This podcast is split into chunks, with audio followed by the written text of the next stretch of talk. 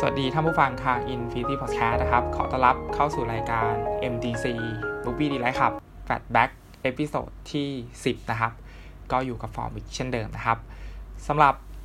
MDC รายการหลักนะครับ สัปดาห์นี้ต้องของดไป 1 สัปดาห์นะครับ เพราะว่าภาพยนตร์ที่ฟอร์มจะมาพูดใน MDC รายการหลัก คือภาพยนตร์เรื่อง Captain Marvel นะครับ ทีนี้ฟอร์มนะครับกลัวว่าจะพูดแล้ว จะหลุด spoil Captain Marvel นะครับ ก็เลยคิดว่าน่าจะเว้นช่วงสักหนึ่งอาทิตย์นะครับ เพื่อที่ท่านผู้ฟังนะครับ จะได้ไปรับชมภาพยนตร์เรื่องนี้มาก่อนนะครับ แล้วก็มาฟังฟอร์มแลกเปลี่ยนกันนะครับ ว่าฟอร์มได้ข้อคิดหรือว่าได้ประเด็นอะไรที่น่าสนใจจากภาพยนตร์เรื่อง Captain Marvel นะครับส่วนตัวฟอร์มก็คิดว่า ถ้าพูดCaptain Marvel ไปเลยเนี่ยมันต้อง spoil แน่ๆนะครับ เพราะว่าข้อคิดของภาพยนตร์ เรื่องนี้นะครับที่ฟอร์มได้เนี่ยมันไม่ค่อยมีประเด็นอะไรที่สามารถพูดได้โดยไม่ spoil นะครับ เพราะว่ามันมันเชื่อมโยงไปกับตัวละครหลักนะครับ ไอประเด็นต่างๆเหล่านั้นเนี่ยนะครับ ฟอร์มก็อยากที่จะพูดนะครับ แต่ว่ามันจำเป็นที่จะต้องแบบ spoil นะครับ ก็เลยคิดว่า ถ้าอย่างนั้นเนี่ยก็ของด MDC รายการหลักไว้ก่อนแล้วกันนะครับ แล้วก็ ภาพยนตร์ที่มันเข้าฉายในสัปดาห์นี้นะครับก็มีแค่กัปตันมาเวลเรื่องเดียวนะครับที่แบบครองแทบทุกโรงไปเลยนะครับ อันนี้ก็เป็นความน่าเศร้าใจของโรงภาพยนตร์นะครับที่เวลามีภาพยนตร์ฟอร์มยักษ์เข้ามาเนี่ยก็จะยึดโรงไปเลยนะครับทำให้ภาพยนตร์ฟอร์มเล็กเนี่ยครับไม่มีพื้นที่ในการให้คนที่รักการรับชมภาพยนตร์เนี่ยได้มีทางเลือกบ้างอะไรประมาณนี้นะครับ แต่ว่า ก็เป็นแบบนี้มาหลายปีแล้วใช่ไหมครับ เราก็เริ่มที่จะชิน แล้วก็ทนกับมันได้แล้วนะครับสำหรับภาพยนตร์ฟอร์มยักษ์ก็เอาไว้เป็นอาทิตย์หน้านะครับเดี๋ยวฟอร์มจะมาพูดถึง Captain Marvel นะครับ แต่ว่า MDC Flashback episode นี้เป็น episode ที่ 10 นะครับ จริง ๆ MDC Fatback นะครับฟอร์มตั้งใจที่จะ จัดทุกอาทิตย์นะครับ ถ้าใครเคยฟัง episode ก่อนหน้านี้นะครับ แต่ว่าก็ทำไม่ค่อยได้นะครับบางครั้งเนี่ยก็หายไปเป็นเดือนเลยนะครับฝ่ายจะได้จัด MDC Fatback นะครับ แล้วก็พักหลังๆเนี่ย MDC Fatback เนี่ยจะกลายเป็นตัวที่มาขัดนะครับรายการหลักนะครับ เพราะว่าบางทีเนี่ยฟอร์มไม่ได้ไปรับชมภาพยนตร์นะครับ หรือว่าฟอร์มไปต่างจังหวัดนะครับ แล้วก็ไม่มีเวลาได้ไปรับชมภาพยนตร์ที่กำลังเข้าโรงอยู่อะไรประมาณนี้ก็จะ มาอัด MDC Flashback นะครับ หยิบภาพยนตร์เก่าๆมาเล่านะครับ พักหลังๆก็จะเป็นแบบนั้นนะครับ ก็ไม่ค่อยอเป็นตามวัตถุประสงค์นะครับ ที่เคยพูดไว้ใน episode แรกว่าอยากที่จะมาแลกเปลี่ยนนะครับ ภาพยนตร์เก่าๆที่ฟอร์มชอบ แล้วก็อยากที่จะแนะนำให้ท่านผู้ฟังนะครับ ลองไปหามาดูกันนะครับสำหรับ episode นี้ภาพยนตร์ที่หยิบมานะครับ คือภาพยนตร์เรื่อง After Life นะครับ ของผู้กำกับฮิโรคาซุ โคเรเอดะนะครับ ก็เป็นภาพยนตร์ปี 1998 นะครับ ภาพยนตร์เรื่องนี้ออกฉายวันที่ 17 เมษายนนะครับ พศคือ 2542 นะครับ แล้วก็เป็นภาพยนตร์เรื่องที่ 2 ของผู้กำกับฮิโรคาสุโคริเอดะนะครับ ตัวภาพยนตร์มีความยาว 1 ชั่วโมง 59 นาทีนะครับ ใช้ชื่อภาษาไทยว่าโลกสมมุติหลังความตายนะครับ ก็นักแสดงนำนะครับคืออิอุระอาราตะนะครับ แล้วก็อิริกะโอดะนะครับนักแสดงนำฟอร์มก็ไม่รู้จักนะครับ ก็เป็นภาพยนตร์เก่านะครับ ไม่รู้ว่าใครที่มีอายุหน่อยนะครับรู้จักนักแสดงนำทั้งสองท่านหรือเปล่านะครับ ตัวนักแสดงนำนะครับมีในในเรื่องนะครับ ชื่อว่าทาเคชินะครับกับชิโอรินะครับ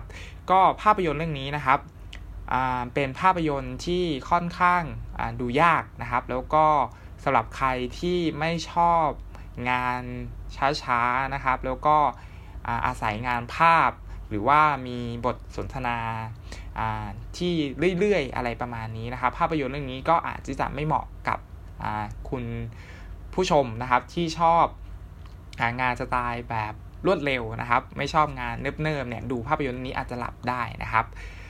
ถามว่า after life นะครับของฮิโรคาสุโคริยดะเนี่ยเล่าเรื่องราวเกี่ยวกับอะไรนะครับ ก็ตามชื่อเรื่องนะครับ มันเป็นเรื่องราวที่เล่าเกี่ยวกับช่วงเวลาหลังความตายนะครับ ทีนี้ช่วงเวลาหลังความตายของภาพยนตร์เรื่องนี้มันพิเศษยังไงนะครับ ตัวภาพยนตร์นะครับ เริ่มต้นมาเนี่ยนะครับ มันจะเป็นประตูบานหนึ่งนะครับ แล้วก็เป็นประตูน่าจะเป็นประตูไม้นะครับ สีดำนะครับ ก็ มันน่าจะโดนแสงเงาอะไรบดบกบั่นนะครับ แล้วก็มีคนนะครับเดินเข้ามาในประตูบานนั้นนะครับ เสร็จแล้วนะครับก็จะเป็นการนั่งสัมภาษณ์นะครับของตัวละครก็คือตัวทาเคชินะครับกับตัวชิโอรินะครับทาเคชิเนี่ยจะเป็นเหมือนง่าย ๆ เป็นคนให้คำปรึกษานะครับ ส่วนชิโอรินะครับก็คือเป็นผู้หญิงนะครับจะเหมือนเป็นเด็กฝึกงานนะครับ เป็นเด็กใหม่เข้ามาในสถานที่แห่งนี้นะครับ ก็ผู้กำกับฮิโรคาสุนะครับ พาเราไปค้นพบกับสถานที่ที่เป็นเหมือนการจำลองชีวิตหลังความตายนะครับ ภาพยนตร์เล่าถึงเรื่องราวของดวงวิญญาณนะครับ มนุษย์ที่มารวมกันณที่แห่งนี้ โดยที่ดวงวิญญาณแต่ละดวงเนี่ยจะต้องเลือกความทรงจำที่ตัวเองประทับใจ หรือว่าเป็นช่วงเวลาโมเมนต์ที่ตัวเองชอบที่สุดมาหนึ่งเหตุการณ์นะครับ เสร็จแล้วนะครับ ตัวเจ้าหน้าที่นะครับที่อยู่ในในที่นี้นะครับ ก็จะทำการถ่ายทำเป็นภาพยนตร์นะครับจำลองสถานการณ์ที่แต่ละดวงวิญญาณเนี่ยเลือกนะครับ เสร็จแล้วเนี่ยก็จะนำนะครับ ภาพยนตร์ที่ทำเสร็จแล้วเนี่ยมาฉายให้กับดวงวิญญาณดูอีกครั้งหนึ่งนะครับทีนี้ถามว่าทำไมต้องฉายภาพยนตร์ให้ดวงวิญญาณเนี่ยดูนะครับ การดูหนังอีกครั้งหนึ่งของดวงวิญญาณเนี่ยมันเป็นการนำความทรงจำที่ดีที่สุดของดวงวิญญาณนั้นเนี่ยติดตัวไปยังสถานที่หนึ่งต่อไปข้างหน้านะครับ ก็คือว่าสุดท้ายแล้วเนี่ยดวงวิญญาณที่มาอยู่ที่เนี้ยนะครับ สามารถเลือกความทรงจำได้แค่ความทรงจำเดียว ที่จะติดตัวของตัวเองเนี่ยไปนะครับหรือเราก็จะเดินทางไปอีกที่หนึ่งที่เป็นที่ไหนเนี่ยนะครับ ภาพยนตร์ก็ไม่ได้บอกนะครับ แน่นอนว่าเราจะได้พบเจอกับการเลือกหรือว่าการคัดสรรช่วงเวลาที่ดีที่สุดของแต่ละดวงวิญญาณเนี่ยสลับกันไปมานะครับ ซึ่งบางดวงวิญญาณเนี่ยก็ไม่สามารถที่จะเลือกช่วงเวลาที่ดีที่สุดได้ หรือไม่มีช่วงเวลาที่ดีที่สุดหลงเหลืออยู่เลยนะครับ บางดวงวิญญาณเนี่ยใช้เวลายาวนานมากนะครับ กว่าที่จะตัดสินใจได้ว่าเฮ้ยไอ moment ที่ดีที่สุด ของชีวิตตัวเองเนี่ยมันคือ moment นี้นะครับ แต่กับบางดวงวิญญาณเนี่ยสามารถเลือกได้อย่างรวดเร็วนะครับทำให้ช่วงเวลาตลอดการรับชมภาพยนตร์เรื่องนี้เนี่ยมันจึงเกิดคำถามตามมาว่า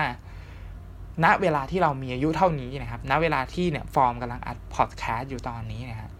ถ้าสมมติพรุ่งนี้นะฮะฟอร์ม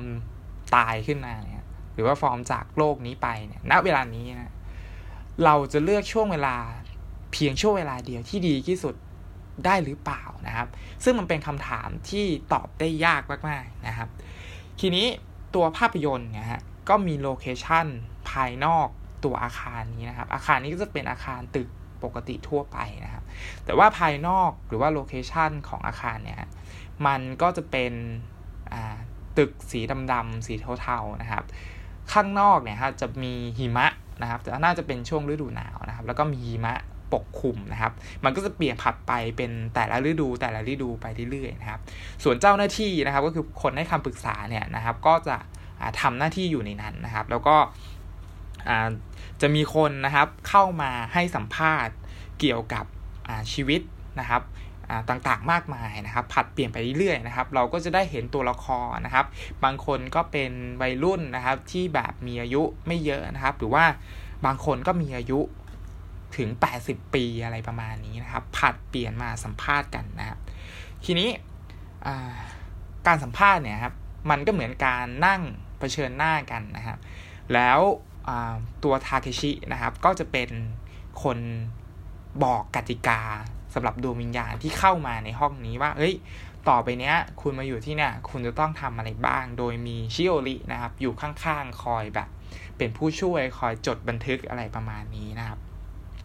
ตัวอย่างเช่นนะครับ ก็จะมีคุณยายนะครับ ก็น่าจะอายุเยอะแล้วนะ เข้ามาในห้องสัมภาษณ์นี้ ก็คือเข้ามาทางประตูที่ฟอร์มบรรยายไปตั้งแต่ครั้งแรกนะ เสร็จแล้วก็จะมารอสัมภาษณ์ โดยคนสัมภาษณ์ก็คือทาเคชินะ ก็เปิดประตูเข้ามาแล้วก็ มานั่งเผชิญหน้ากับตัวตัวทาเคชินะครับทาเคชิก็บอกคุณยายว่าคุณยายเนี่ยนะครับมีเวลาหนึ่งสัปดาห์นะ แล้วก็คุณยายเนี่ยเพิ่งตายไปเมื่อวานนี้อะไรประมาณนี้นะครับ เสร็จแล้วพื้นที่ที่เราจะจัดให้คุณยายเนี่ยจะเป็นห้องส่วนตัวนะ แล้วก็ให้คุณยายเนี่ยไปอยู่ในห้องนี้ แล้วจะไม่มีใครรบกวนเลยนะครับ แล้วก็จะให้คุณยายเนี่ยนะครับ ผ่อนคลายหรือว่ามีความสุข enjoy กับกับ moment หรือว่าหรือว่าความสุขที่ตัวเองผ่านมาในวัยของแกแบบสมมติอายุ 80 ปีอะไรประมาณนี้ก็ไปย้อนความหลังในห้องนี้ โดยที่จะไม่มีใครไปรบกวนเลยนะครับ เสร็จแล้วตัวทาเคชิก็จะมาสัมภาษณ์คุณยายอีกครั้งหนึ่งนะครับ ว่าเฮ้ยตอนนี้คุณยายมีช่วงเวลาความสุขที่คุณยายเลือกแล้วหรือยัง แต่ต้องการแค่โมเมนต์เดียวนะ ต้องการแค่เรื่องเดียวเท่านั้นที่คุณยายเนี่ย อยากที่จะทำภาพยนตร์อีกครั้งหนึ่ง เพื่อที่จะดูภาพยนตร์เรื่องนี้แล้วความทรงจำที่ดีที่สุดของคุณยายนี่ยจะติดตัวคุณยายไปอะไรประมาณนี้นะครับ ตัวไคชิก็จะอบอก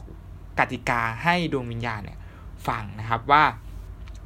มันมันจะต้องมีการดำเนินการยังไงบ้างว่าเฮ้ยตอนนี้คุณมีเวลา 3 วัน มีเวลาเหลือเท่านี้แล้วนะ ถ้าคุณเลือกไม่ได้เนี่ยฮะคุณก็จะไม่มีความสุข ไม่มีช่วงเวลาความสุขเนี่ยติดตัวคุณไปอะไรประมาณนี้นะครับ แล้วก็จะบอกว่าเฮ้ยเราจะมาผลิตเป็นภาพยนตร์นะโลเคชันมันเป็นยังไงอะไรประมาณนี้นะครับ ก็ทีนี้เมื่อตัวละครเนี่ยเลือกนะครับความสุขของตัวเองได้แล้วสมมติฟอร์มมีความสุขของฟอร์มแล้วนะฟอร์มก็บอกทาเคชิว่าเนี่ยความสุขของฟอร์มคือเรื่องเนี้ยนะครับ ทีนี้เมื่อฟอร์มเลือกความสุขได้ ฟอร์มก็ต้องลง detail ความสุขของฟอร์มนะครับว่าไอรายละเอียดความสุขของฟอร์มเนี่ย มันคือช่วงไหน หรือว่าความสุขของฟอร์มเนี่ยมันได้ใช้ไปกับใครบ้างอะไรประมาณนี้นะครับ ฟอร์มก็จะบอกตัวทาเคชินะครับตัวชิโอริก็จะแบบคอยจดนู่นนี่นั่นคอยสังเกตนู่นนี่นั่นนะครับ ว่าเออทาเคชิเนี่ยมีการสัมภาษณ์ยังไงว่าทาเคชิเหมือนแบบเป็นมืออาชีพอะไรประมาณนี้แต่ชิโอริเนี่ยยังเป็นเด็กฝึกงานอะไรประมาณนี้นะครับ ทีนี้เราก็จะมาลง detail ว่าไอความสุขของฟอร์มเนี่ยนะครับมันมีอะไรบ้างนะฮะฟอร์มก็จะบอกไอตัวทาเคชิไปนะครับ ทีนี้ เมื่อบอกไปแล้วเนี่ยฮะสิ่งที่ตามต่อมาก็คือว่าทีมงานทั้งหมดนะครับ ก็คืออทีมงานเช่นทาเคชิชิโอริแล้วก็จะมีมีทีมงานคนอื่นด้วยนะครับ ก็จะนำ detail ต่างๆ ที่ฟอร์มเล่าให้ทาเคชิฟังเนี่ยไปผลิตเป็นภาพยนตร์ โดยที่จะต้อง set location set background ด้านหลัง เซตคอสตูม เซต ทุกอย่างอะไรที่เหมือนการทำหนังอีกครั้งหนึ่งนะนะครับ เพราะฉะนั้นเราก็จะเหมือนการดูภาพยนตร์ที่มันซ้อนภาพยนตร์ไปอีกทีหนึ่งนะครับ แต่ว่าความซ้อนภาพยนตร์ของของ Afterlife เนี่ยนะฮะมันซับซ้อนด้วยการเล่นปรัชญาเกี่ยวกับโลกหลังความตายนะครับ ซึ่งตรงเนี้ยมันเป็นอะไรที่พิเศษมากๆนะครับ ทีนี้ ฟอร์มก็ได้ภาพยนตร์ขึ้นมาหนึ่งเรื่องนะครับ โดยที่ตัวฟอร์มเนี่ยนะครับก็เป็นหนึ่งในนักแสดงด้วยนะครับ ทีนี้นักแสดงประกอบเนี่ยก็จะดึงพวกทีมงานอะไรพวกนี้มามาเป็นนักแสดงประกอบนะครับ แล้วก็คือแบบ สิ่งที่มันทำกันในในภาพยนตร์เรื่องนี้มันจริงจังมากๆนะครับคือแบบโคตรจริงจังแบบซีเรียสเลยนะครับว่าเฮ้ยมันจะต้องเป็นเป็น step นี้ พื้นที่ตรงนี้มันจะต้องเป็นแบบนี้ หรือว่ามันจะต้องมีก้อนเมฆมา หรือว่าบางคนเนี่ยมีความสุขช่วงเวลาที่แบบอยู่บนเครื่องบิน หรือว่ากำลังขับเครื่องบินเนี่ยก็จะต้องแบบขับเครื่องบินแล้วมีก้อนเมฆผ่านนู่นนี่นั่นอะไรประมาณนี้ฮะซึ่งมันจะละเอียดมากๆนะครับ ทีนี้สมมุติว่าหนังของฟอร์มเนี่ยมันเสร็จแล้วนะครับสเต็ปต่อมาก็คือว่า มันก็จะมีการดูภาพยนตร์ที่มันเสร็จแล้วใช่ไหมครับ เพื่อจะได้นำไอ้โมเมนต์เนี้ยติดตัวกลับไปนะครับ มันก็จะมีกระบวนพาเลตนะครับ แบบสรรเสริญว่าเฮ้ยนะอาทิตย์เนี้ยวันเสาร์นี้นะครับดวงวิญญาณดวงเนี้ยจะจะไปอีกที่หนึ่งแล้วนะ โดยที่เขาเลือกอความสุขของเขาได้แล้วว่าคือเรื่องเนี้ย นะครับ แล้วดวงวิญญาณแต่ละดวงเนี่ยที่ยังเลือกไม่ได้หรือว่าเพิ่งมาใหม่เนี่ยนะครับ ก็จะไปห้องฉายหนังด้วยเพื่อไปเป็นเหมือนเป็นสักขีพยานว่า เออ อันนี้คือความสุขของฟอร์มนะ แล้วทุกคนดวงวิญญาณที่อยู่ที่เนี่ยก็จะมาร่วมกันอยู่ที่นี่แล้วก็ดูหนังพร้อมกันอะไรประมาณนี้นะครับ ทีนี้เมื่อดูหนังเสร็จแล้วเนี่ยฮะอ่าสมมติฟอร์มดูความสุขของฟอร์มเสร็จแล้วเนี่ยนะฮะฟอร์มก็จะหายไปเลยนะครับในช่วงเวลาที่ดูหนังก็คืออ่า หลังหลังจากที่หนังมันจบไปแล้วนะฮะฟอร์มก็จะหายไปเลยนะครับ แล้วก็หายไปไหนเนี่ยก็ไม่รู้นะครับ ก็คืออ่าเหมือนเหมือนแบบล่องหนไปเลยอะไรประมาณนี้นะครับ แล้วก็ตัวละครเนี่ยนะครับ ก็จะค่อยๆเดินออกมาจากโรงฉายภาพยนตร์นะครับ ทีนี้ฉากที่มันเดินไปโรงฉายหนังนะครับ มันเป็นช่วงเวลาที่หิมะมันตกนะครับมันก็จะเห็นรอยเท้าของคนที่เดินไปใช่ไหมฮะหรือว่ารอยเท้าของฟอร์มสมมติ ฟอร์มเดินไปโรงหนังเนี่ยมันก็จะเห็นรอยเท้าของฟอร์มที่มันกำลังเดินไป เพื่อไปดูไอ้ช่วงเวลา moment ความสุขของฟอร์มอีกครั้งหนึ่งเนี่ยนะครับแล้วก็นำความสุขนั้นเนี่ยกลับไป เสร็จแล้วขากลับเนี่ยนะครับมันก็จะไม่มี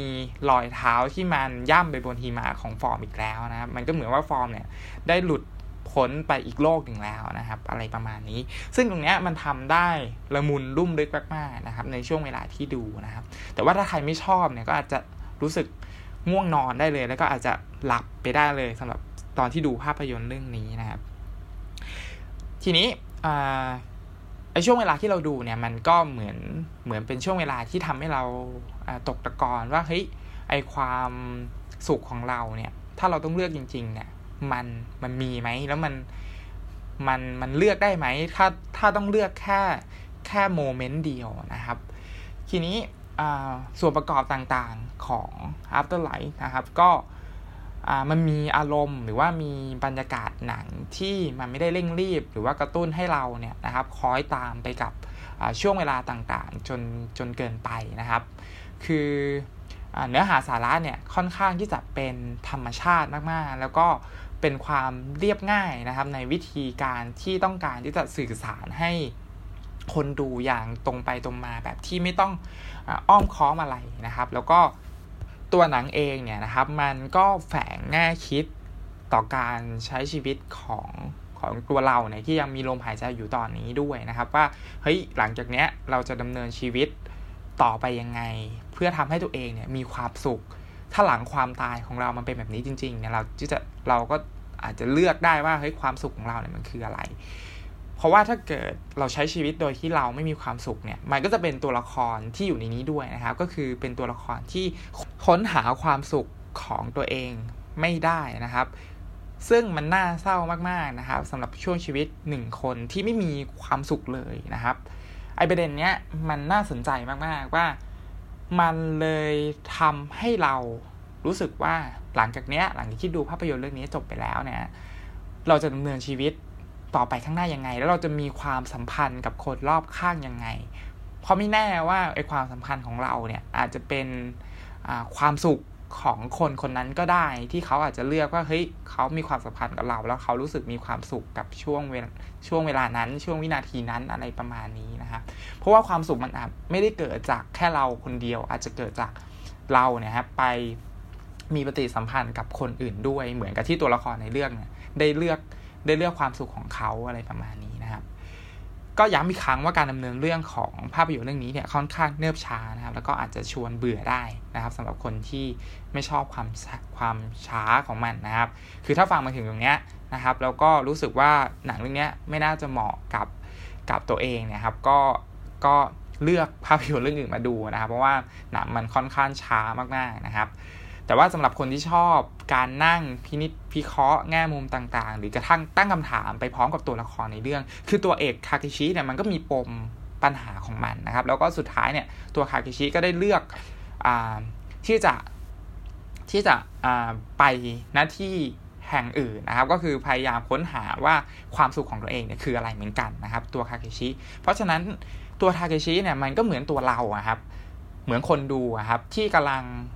พยายามตามหาความสุขของตัวเองเหมือนกัน เพราะฉะนั้นการที่ทาเกชิ นั่งสัมภาษณ์ คนหลาย ๆ คนนั่งสัมภาษณ์ดูวิญญาณหลาย ๆ ดูวิญญาณเนี่ย ตัวเขาเองเนี่ยฮะ ก็เหมือนคนดูที่กำลังกำลังนั่งฟังบทสัมภาษณ์ของใครหลาย ๆ คน แล้วก็พยายามหาแง่มุมหรือว่าหาโมเมนต์ความสุขของตัวเองไปด้วย ไปพร้อมกับตัวละครก็คือไปพร้อมกับตัวคาเกชินะครับ สุดท้ายแล้วเนี่ยทาเกชิก็ ก็สามารถที่จะเลือกความสุขของตัวเองได้ แล้วมันก็เป็นซีนที่น่าประทับใจของเรื่องนี้ แล้วก็เป็นเป็นการปิดภาพยนตร์เรื่องนี้ได้อย่างครบถ้วนนะครับ แล้วก็โยนคำถามมาให้ว่าเฮ้ยตอนเนี้ยทากิชิมันเลือกความสุขได้แล้วนะ แล้วเราที่เป็นคนดูเนี่ยเลือกได้แล้วหรือยังหลังหลังจากที่หนังมันจบไปแล้วอะไรประมาณนี้นะครับ เพราะฉะนั้นเนี่ยนะครับ ตัวภาพยนตร์มันก็ทำให้เรา ต้องกลับมาคิดไต่ตอง หรือว่าเลือกความสุขที่ตัวเองมีอยู่เนี่ยนะครับ มันคืออะไรกันแน่นะครับทำให้ภาพยนตร์เรื่องนี้มันสามารถตอบสนองต่อคนดูแล้วก็เชื้อเชิญให้เราลองตั้งคำถามถึงช่วงเวลาของชีวิต ตัวเองแบบที่เป็นคำถามปลายเปิดได้ดีมาก ๆเรื่องหนึ่งนะครับ ส่วนตัวละครในเรื่องเนี่ยไม่ได้มีความ ลับซับซ้อนอะไรเลยนะครับ แต่ว่ามันมีมิติเชิงลึกในความรู้สึกอะนะครับ ที่มันส่งผลกระทบต่อสภาพ การคุ้นคิดอยู่ตลอดเวลานะครับ พร้อมกันนี้เนี่ยยังเห็นความตั้งใจของทีมงานที่แบบกำกับทั้งคนกำกับพวกตากล้องอะไรประมาณนี้ที่พยายามสร้างภาพยนตร์ที่ดีที่สุดเรื่องหนึ่ง เพื่อเป็นความทรงจำที่ดีที่สุดให้ดวงวิญญาณเนี่ย ติดตัวไปอะไรประมาณนี้นะครับ ดังนั้นภาพยนตร์เรื่องนี้นะครับ Afterlife ของผู้กำกับฮิโรคาสุโคริเอดะนะครับก็เป็นภาพยนตร์ที่ส่งมอบพ่วงอารมณ์ ความนึกคิด แล้วก็ทำให้เราเนี่ยย้อนเวลาความคิดตัวเองกลับไปค้นหาช่วงเวลาที่ดีที่สุดของชีวิตที่ผ่านมา และตัวหนังเนี่ยสามารถพาให้เราไปถึงจุดนั้นของช่วงเวลาแห่งความสุข พร้อมทางรู้สึกยิ้มหรือว่ารู้สึกเศร้าใจเมื่อภาพยนตร์เนี่ยมันจบลงไปแล้วได้อย่างสวยงามนะครับ แม้ว่าสถานที่ที่เราเคยมีความสุขเหล่านั้นเนี่ยฮะในอดีตเนี่ยมันจะจางหายไปหรือว่าไม่ได้มีอยู่แล้วนะที่ตรงนั้นณปัจจุบันนะครับ หรือว่าคนที่เราเคยใช้เวลานะครับ ร่วมกันหรือว่ามีความสุขร่วมกัน ไม่ว่าจะเป็นอดีตคนรักอะไรประมาณนี้ที่อ่าหรือว่า ญาติผู้ใหญ่นะครับ หรือว่าใครก็แล้วแต่ที่อาจจะอยู่บนโลกแห่งนี้นะครับ แล้วก็ต้องมีการพักผ้าจากกันนะครับ หรือว่าได้เสียชีวิตไปแล้วไม่ได้อยู่บนโลกใบนี้ไปแล้วเนี่ยนะฮะหรือการที่เราจะต้องอต้องมีเงื่อนไขบางอย่างทำให้เราไม่สามารถที่จะใช้เวลาร่วมกันได้อีกต่อไปแล้ว ด้วยเหตุปัจจัยอะไรก็แล้วแต่เนี่ยเหนือสิ่งอื่นใดเนี่ยนะครับ สิ่งต่างๆเหล่านั้นเนี่ยมัน เป็นความทรงจำของเราในช่วงเวลานั้นที่ไม่ว่าเราจะนึกย้อนกลับไปถึงช่วงเวลานั้นเมื่อไหร่เนี่ยไอความสุขณช่วงเวลานั้นเนี่ยมันก็ยังเป็นความสุขที่แท้จริงอยู่นะครับ แล้วมันก็ยังเป็นความทรงจำที่เราสามารถที่จะเลือกหยิบส่วนที่ดี แง่ดีของมันเนี่ยมาใช้กับชีวิตได้นะครับ แล้วก็